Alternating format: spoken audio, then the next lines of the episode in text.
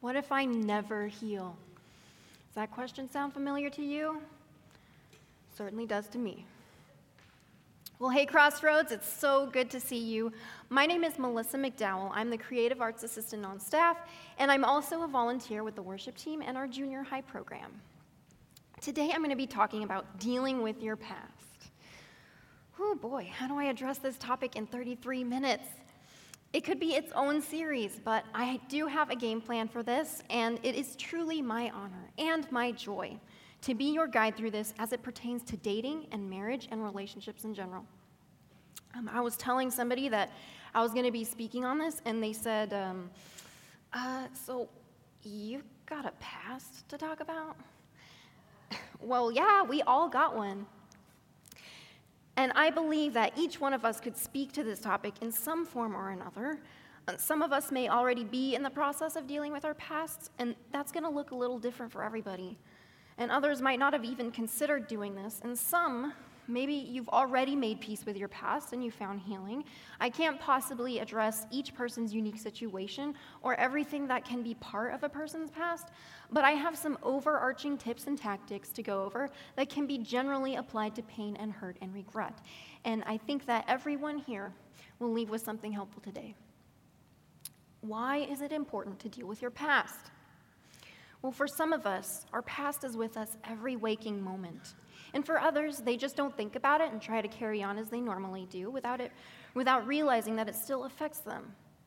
Depending on what your past consists of, whether you're struggling to come to terms with something that happened to you, or there was something that you regret doing or neglected to do, maybe a combination of things. Your past can have a huge impact on the quality of your daily life, influence your thoughts and behaviors in ways you might not even be aware of, color the way that you see the world and other people, and sometimes completely neutralize your ability to love God and love others, which are our most basic commands from Christ.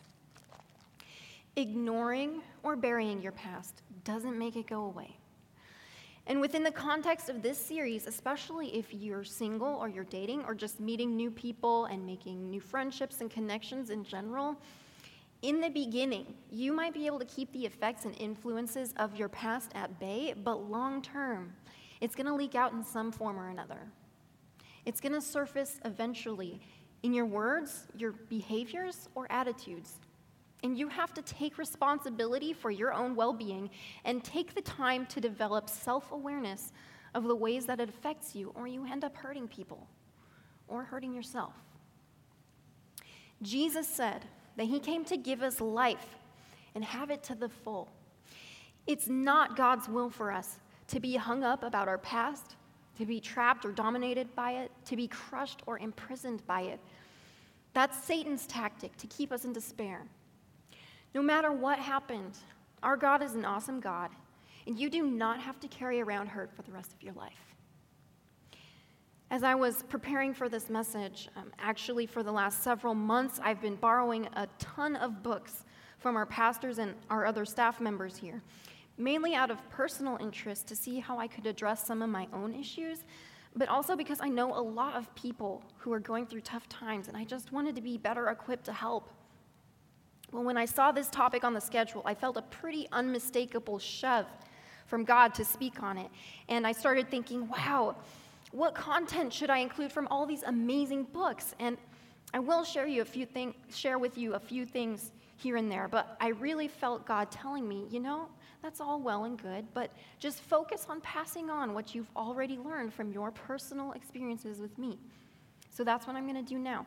I'm going to give a little bit of background info on my own past because I want to provide some context for the points that I'm going to be going over and also to show you that nothing is beyond the power of God. Everyone's past could be described as a long story, so I'm going to try my best to be as concise as possible. I'm eager to dive into the portion of our time where we go over specific strategies. All right, so my parents divorced when I was pretty young, and then my mom remarried a man when I was 13. He showered my mom with gifts and sent her flowers and strawberries at work and was super nice at first. But after they got married, he retired immediately and was a completely different person. He cursed, he yelled, He had an explosive temper. He called my mom the most vile and vulgar things. His life motto was I don't get angry, I get even. I found out that he had been beaten as a kid by his father, but had hated his mother more for allowing the violence to occur, and so he grew up hating women. To him, they were just things to look down on and degrade, objects to use as he saw fit. This was a man who never dealt with his past. He would brag about how he hurt people in brawls and bar fights. He had a drinking problem and consumed porn. He would throw small objects in arguments. He threatened to break my mom's jaw on Mother's Day. He would use threats and intimidation to manipulate and control people. There were some stretches of relative normalcy, but for the most part, my family walked on eggshells with this man. He alienated my sister to the point where she moved out. He caused major division in my family, exacerbating relations between my mom and my dad. Pretty much everyone in my family who ever met or encountered this man would tell you that he degraded them or threatened or demeaned them. So, my mom and this man were married for six years, from the time I was 13 to 19 years old, my teenage years, which are incredibly malleable and formative years. At the time of their separation, he went out of town briefly, and my mom changed all the locks on the house, and we all fled. And each person in our house stayed with different relatives in another city for a while because we were afraid of what he would do when he got back. My mom was able to get a restraining order at that time, but it was poorly enforced by the authorities. After that, during the divorce process, my former stepfather kept my mom entangled in court proceedings for eight years. We thought it would never end and that he had nothing better to do than to torment us. And many of my family members submitted written testimonies about his abusive behavior, including me, but none of it seemed to make any difference in the courts or mediation appointments. Nothing seemed to go in our favor. And it was this long and dragged out and very painful and draining process. Now, for someone moving up through middle and high school and later college in that kind of environment, you could imagine that a person's self esteem, anyone's self esteem, would easily whittle away to zero over time. I homeschooled high school. And when I reached college, everyone around me was dating, and I really wanted to experience what that was like, and I really wanted a boyfriend. So I worked up the courage to ask out one of my friends on a date, but he ended up completely cutting me off after that one date. And I was utterly heartbroken and I became severely depressed because before that, I had thought that I was garbage and unworthy of being cared for in a romantic fashion. And I put all my hope in that date. And being rejected in that manner was like confirmation of all the distortions and lies from my past and the way that I had been treated. And those lies became my reality. I came to believe that love was fake and romance was something I could never have. It was just not meant for me. And all the couples I saw around me must be faking it. It's all just a farce. And I wasn't really going to church at the time or reading my Bible. I was pretty out of touch with God, and I didn't really hear his voice because I wasn't tuned into it. It didn't help that my stepfather was a diehard atheist. I considered myself a Christian, but I was lukewarm at best. I listened to the world instead and completely bought into the cultural lie that your life means nothing unless you're in a romantic relationship. Everywhere, in movies, in music, TV shows, everywhere, romance is, well, romanticized. And if you don't have it, you can't lead a meaningful life and you have no worth. It's kind of hard to avoid that message as a single person who doesn't want to be single. God did create us for relationship with other people and with desire for companionship. It is absolutely not wrong to want someone to share your life with, but Satan can take something like that and distort it just a little bit and then twist it like a knife in your gut and keep turning and turning and turning it. So then, believing these lies, I became severely depressed, extremely angry and bitter and numb all at once. And there were some other guys in college who had approached me or showed some interest in me, but I was a total jerk to them. I treated them with complete and utter indifference. Some of them were nice, but hey, so was my stepfather in the beginning. How could I trust them? I believed that men all had ulterior motives and sought to hurt me in the end. adapting to what was truth for me, my plan was hurt others before they hurt you. It wasn't long after I had made this resolution that I encountered this endearing and charming young man, Mark McDowell, on a day trip to Japantown for one of my classes. And this is uh, Mark's Facebook profile picture uh, from nine years ago when we met. I agreed to go out on a date with him. I mean, I really did kind of like him a little more than I wanted to admit, but I didn't want anything serious due to my fears. Also, because he was going to be moving away from the school where I was attending in just about a month and a half after I met him. But Mark really liked me and was pretty persistent with me, and I was like, hey, uh, you know, I think you're getting a little too attached to me. We should just keep this casual, okay? You know, uh, let's just enjoy the time we've got, and then when you move away, that's that. And uh, that's become a bit of a running joke between us now, you know, like, hey, Mark, you know, let's just keep this casual, okay? And now we're married. I didn't want commitment. I fought attachment tooth and nail, but he showed me patience and tenderness and respect, and he didn't give up on me. And at one point, I asked him, Mark, what if I never come around? And he responded with two words worth it. How do you not fall in love with that? Over time, God softened my heart and reeled us both into his presence and guidance and care. I no longer had any intentions of hurting people, but I was still terrified of the relationship and was scared that I would end up hurting him anyway. The major turning point for me was when, two years into our dating relationship, he proposed to me. And I re- realized I had some major issues I needed to address before I entered into a marriage. My dad, who's a minister and agreed to do our wedding, had us look for premarital counseling, which led us to Crossroads. And imagine that. On the first day that we came here to this church, there was an announcement for a premarital class. Being part of this church got us both tuned in to God's voice, which is what we had both desperately needed for ourselves and for our relationship. And I became equipped with the proper tools to prepare myself to confront my past. My family's story and the things that they experienced are the reason why we have been kind of forced to face and present some of these complex life issues to God and work through them. Knowing now how important it is to address our pasts, what do we do? Once you've made that decision to go forward with this, you need to prepare for battle. Obviously, this isn't going to be a pleasant process. This is a conscious decision made by you to expose yourself to discomfort and recall pain in order to reap the fruits of freedom and healing later. It's going to be a fight. And you don't just charge into battle without formulating a strategy and consulting with various advisors and assessing the resources and equipment at your disposal. So, you know, in movies, you'll see the heroes training or working out and refining their skills, grabbing armor and buckling belts and taking weapons off the racks before they engage in an epic showdown.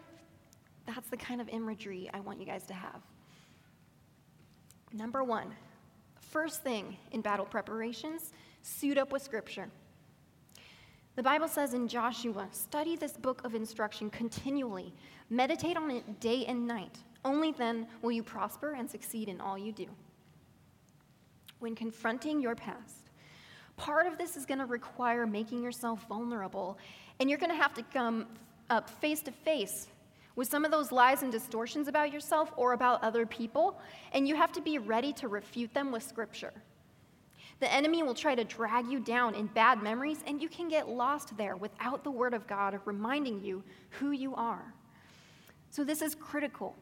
You must bring God into every part of this process by immersing yourself in Scripture.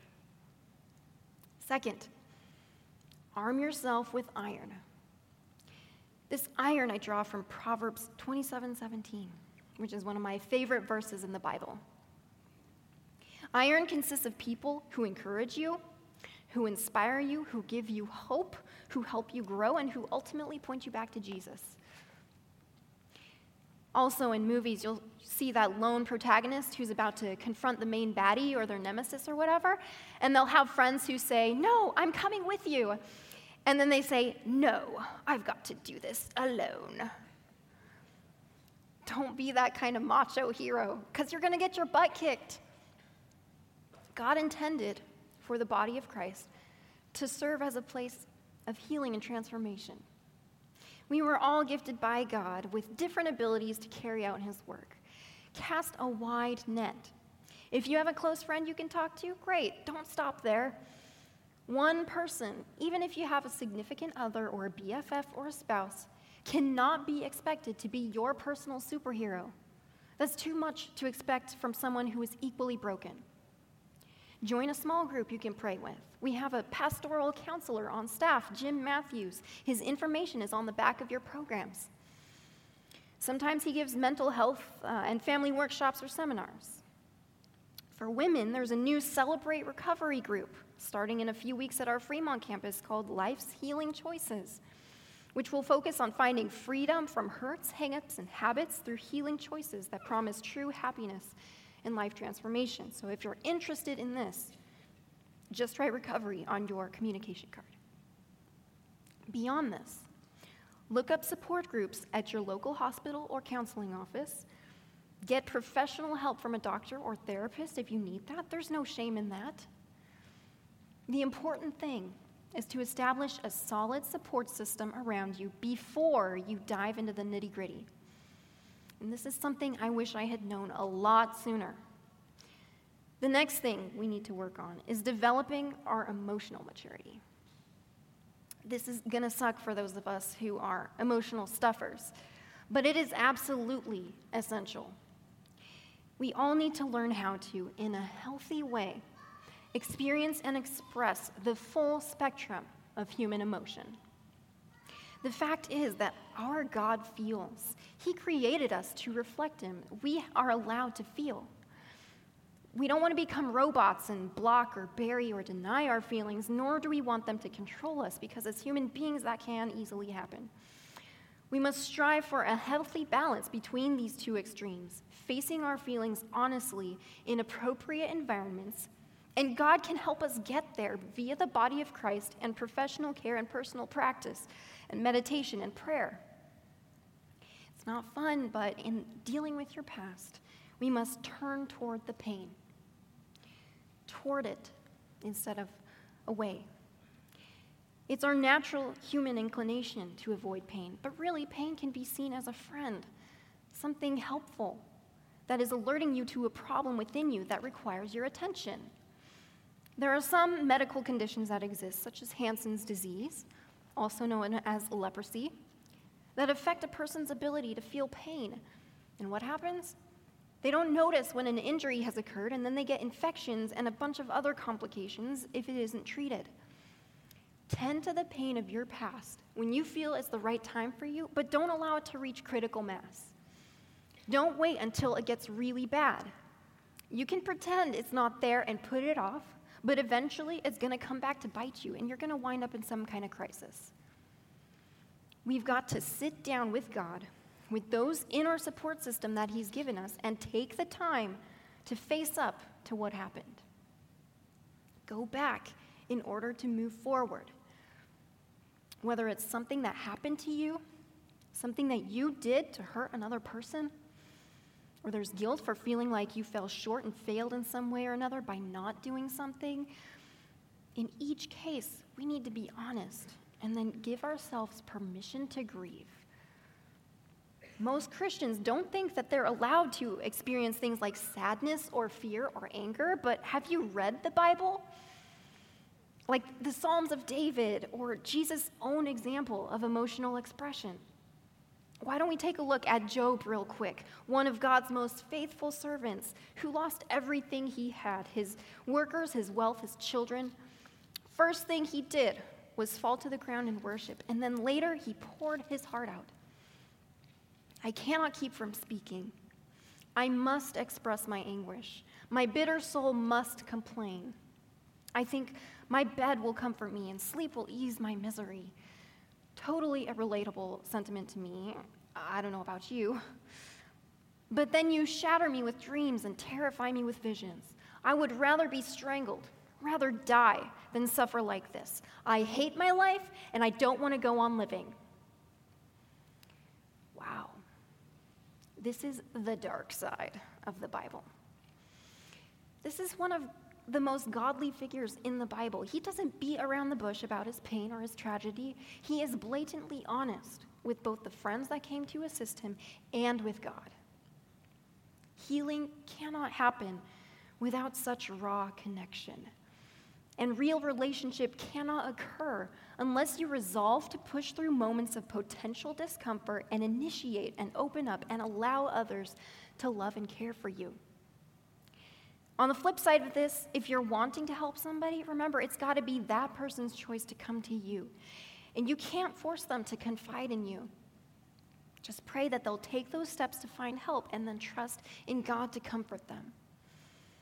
Regarding regret, because everyone in this room has done awful things to hurt people, just know that regret can be a good catalyst for change and motivate you to learn and grow and not repeat whatever mistake you made, but beware that Satan doesn't keep you crushed underneath it, halting you in your progress. He would love nothing more than to keep holding it over your head and torturing you with it indefinitely, making you oblivious to the forgiveness and grace of Christ. Let me tell you the first thing I was convicted to work on in my own journey of dealing with my past. When Mark proposed to me, I realized I really needed to get a hold of my anger because I didn't want to drag that into our marriage. I'd wake up angry every day, obsessed with all the things my former stepfather had gotten away with. When I started reading the Bible, I ran into the parable of the unforgiving debtor in Matthew 18, which really sobered me up to what I needed to do. Basically, Jesus explained through this parable that if you accept forgiveness from God for things that you've done, you are obligated to extend that forgiveness to other people, and you're going to suffer if you don't, which I can affirm was my experience being in daily pain. We need to forgive as we have been forgiven. Jesus emphasizes this in the Lord's Prayer too, and in other places. How do you go about doing this? I wanted to obey God, but my human nature was still so resistant so I prayed that God would just first give me the willingness to forgive. Hey, I don't want to do this. I want to keep hating this person because he deserves it. But please make me open to forgiving this man. And it took me two years to do, but God worked with me. And just in time before Mark and I got married, I was able to say with confidence that I had forgiven him. So forgiveness took care of my anger problem and my daily obsession. That combined with actual application of loving your enemies. My mom and my former stepfather both lived in Paradise. When the Camp Fire hit, I wondered if he had anyone at all to help him out. Undoubtedly, by God's power, I was able to pray that he would get connected to the resources he needed and find shelter in that crisis. And just a few days later, there was an article in the newspaper a reporter had interviewed him. It said that he had been reunited with one of his siblings with whom he had been estranged, and she had offered to help him out. Now, I tried to reach out to him years ago after hearing that he'd had to go to the hospital for something, but he responded to me with the same bitterness and derision, and it caused me some further damage.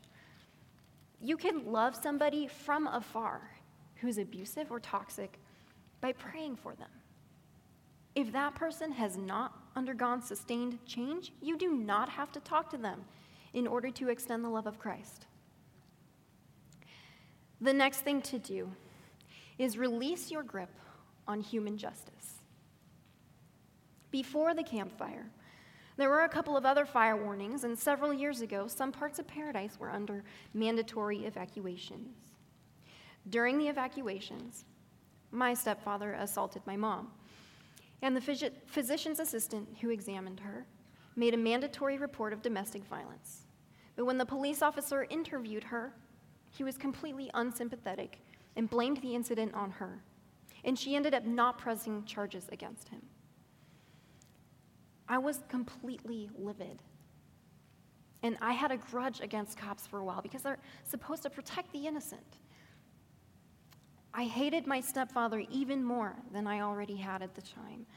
For that, and for dragging her mercilessly through the courts. And I was angry with the justice system for failing her there as well. Sometimes in life, the bad guy gets away with it. How do you deal? You read all the places in the Bible where it mentions God's justice. And trust in that and hold on to that with everything you've got. The entire Bible carries with it an overarching theme of justice. It's a part of God's character. Where human systems may be fallible, being run by fallible people, God never fails. Romans 12, verse 19 says, Dear friends, never take revenge. Leave that to the righteous anger of God. For the scriptures say, I will take revenge. I will pay them back, says the Lord. If you just read through some of the Psalms, for example, I mean, there's so much reference to uh, justice everywhere in the Bible, to God's faithfulness and how He hears us when we cry out to Him and how His heart breaks when His people suffer. If justice is something you're struggling with, I would encourage you to read Obadiah. It's just one chapter long and very cre- clearly outlines what God does when someone persecutes his people. So have faith in God and read about his justice yourself. And also, let it be between God and that person. You might not see that justice carried out ever in your lifetime. You have to trust God I have actually prayed for mercy for my former stepfather because I know what's coming his way if he doesn't accept Jesus into his life. In a similar vein, we also need to trust in God's sovereignty and accept that some of the questions we may explore while we're dealing with our past may remain unanswered. Questions like, why did this happen to me? How could God just let this happen? Or in my case, did this man ever genuinely care about me at all, at any point? Or was I just a pawn the whole time in his game of manipulation against my mom? Was there any good in him at all? Even though I had forgiven him, that resolved my anger, but not my confusion. And these questions, for the longest time, swirled around in my brain like a big black tangled mass. The more I tried to follow one thread of reasoning and figure things out, the more it hurt me and the more I got lost. So eventually, I just resigned myself to the fact that I would just carry this big black mass around with me forever. In January of this year, I had the incredible opportunity to go to Israel, and one of the places we visited there was the pools of Bethesda. It is at this site where Jesus heals the lame man in John chapter 5. This man was completely paralyzed, and he had been this way for 38 years stuck beside a pool of water with healing properties that cured the first person to go in when it bubbled. So let's check this out. When Jesus saw him and knew he had been ill for a long time, he asked him, Would you like to get well? Simple yes or no question. But instead, the man resigns himself to his condition and says, I can't, sir. The sick man said, For I have no one to put me into the pool when the water bubbles up. Someone else always, always gets there ahead of me. Jesus told him, Stand up, pick up your mat, and walk. Instantly, the man was healed. He rolled up his sleeping mat and began walking. But this miracle happened on the Sabbath, so the Jewish leaders objected. They said to the man who was cured, You can't work on the Sabbath. The law doesn't allow you to carry that sleeping mat. But he replied, the man who healed me told me, Pick up your mat and walk. After reading this, we went inside a church on the grounds of the pools of Bethesda. And as soon as I had stepped inside, God's presence hit me like a tidal wave. It's hard for me to describe what happened. But I was stunned and overwhelmed, and I couldn't stay standing. I had to sit down in one of the pews. And I felt God saying to me then that my love for you is so strong and so immense. It's beyond anything that you can imagine. In the face of my power, that man who hurt you shrinks to insignificance. I am your defender. Do you want to be well? Pick up your mat and walk. And all those questions that were swirling around in my head that I had just accepted would always be there melted away. They exist, but I don't care to explore them anymore. They don't matter. And instead of evil's torments, I have God's peace. I want you to know today that no matter what your past consists of, our God is in the business of healing and making things right. If he can conquer death and save your soul by sacrificing himself on the cross, don't you think he can also heal you of your earthly past? I don't mean to say that you'll never feel any pain ever again when you're reminded of something, but it doesn't have to dominate you or control you anymore. I invite you to allow your pain and those dark corners of your soul to be exposed to God's light via the conviction of His truth and the tenderness of His grace. Listen for Him asking you, Do you want to be well? And once you experience His healing, you have a responsibility now to make that obvious to other people. You have to carry your mat. Tell others what God has done for you. The miracles that we read about in the Bible still happen today. Remember that iron I talked about in the beginning? What's next when your true identity is revealed to be freedom in Christ? You become that iron for someone else.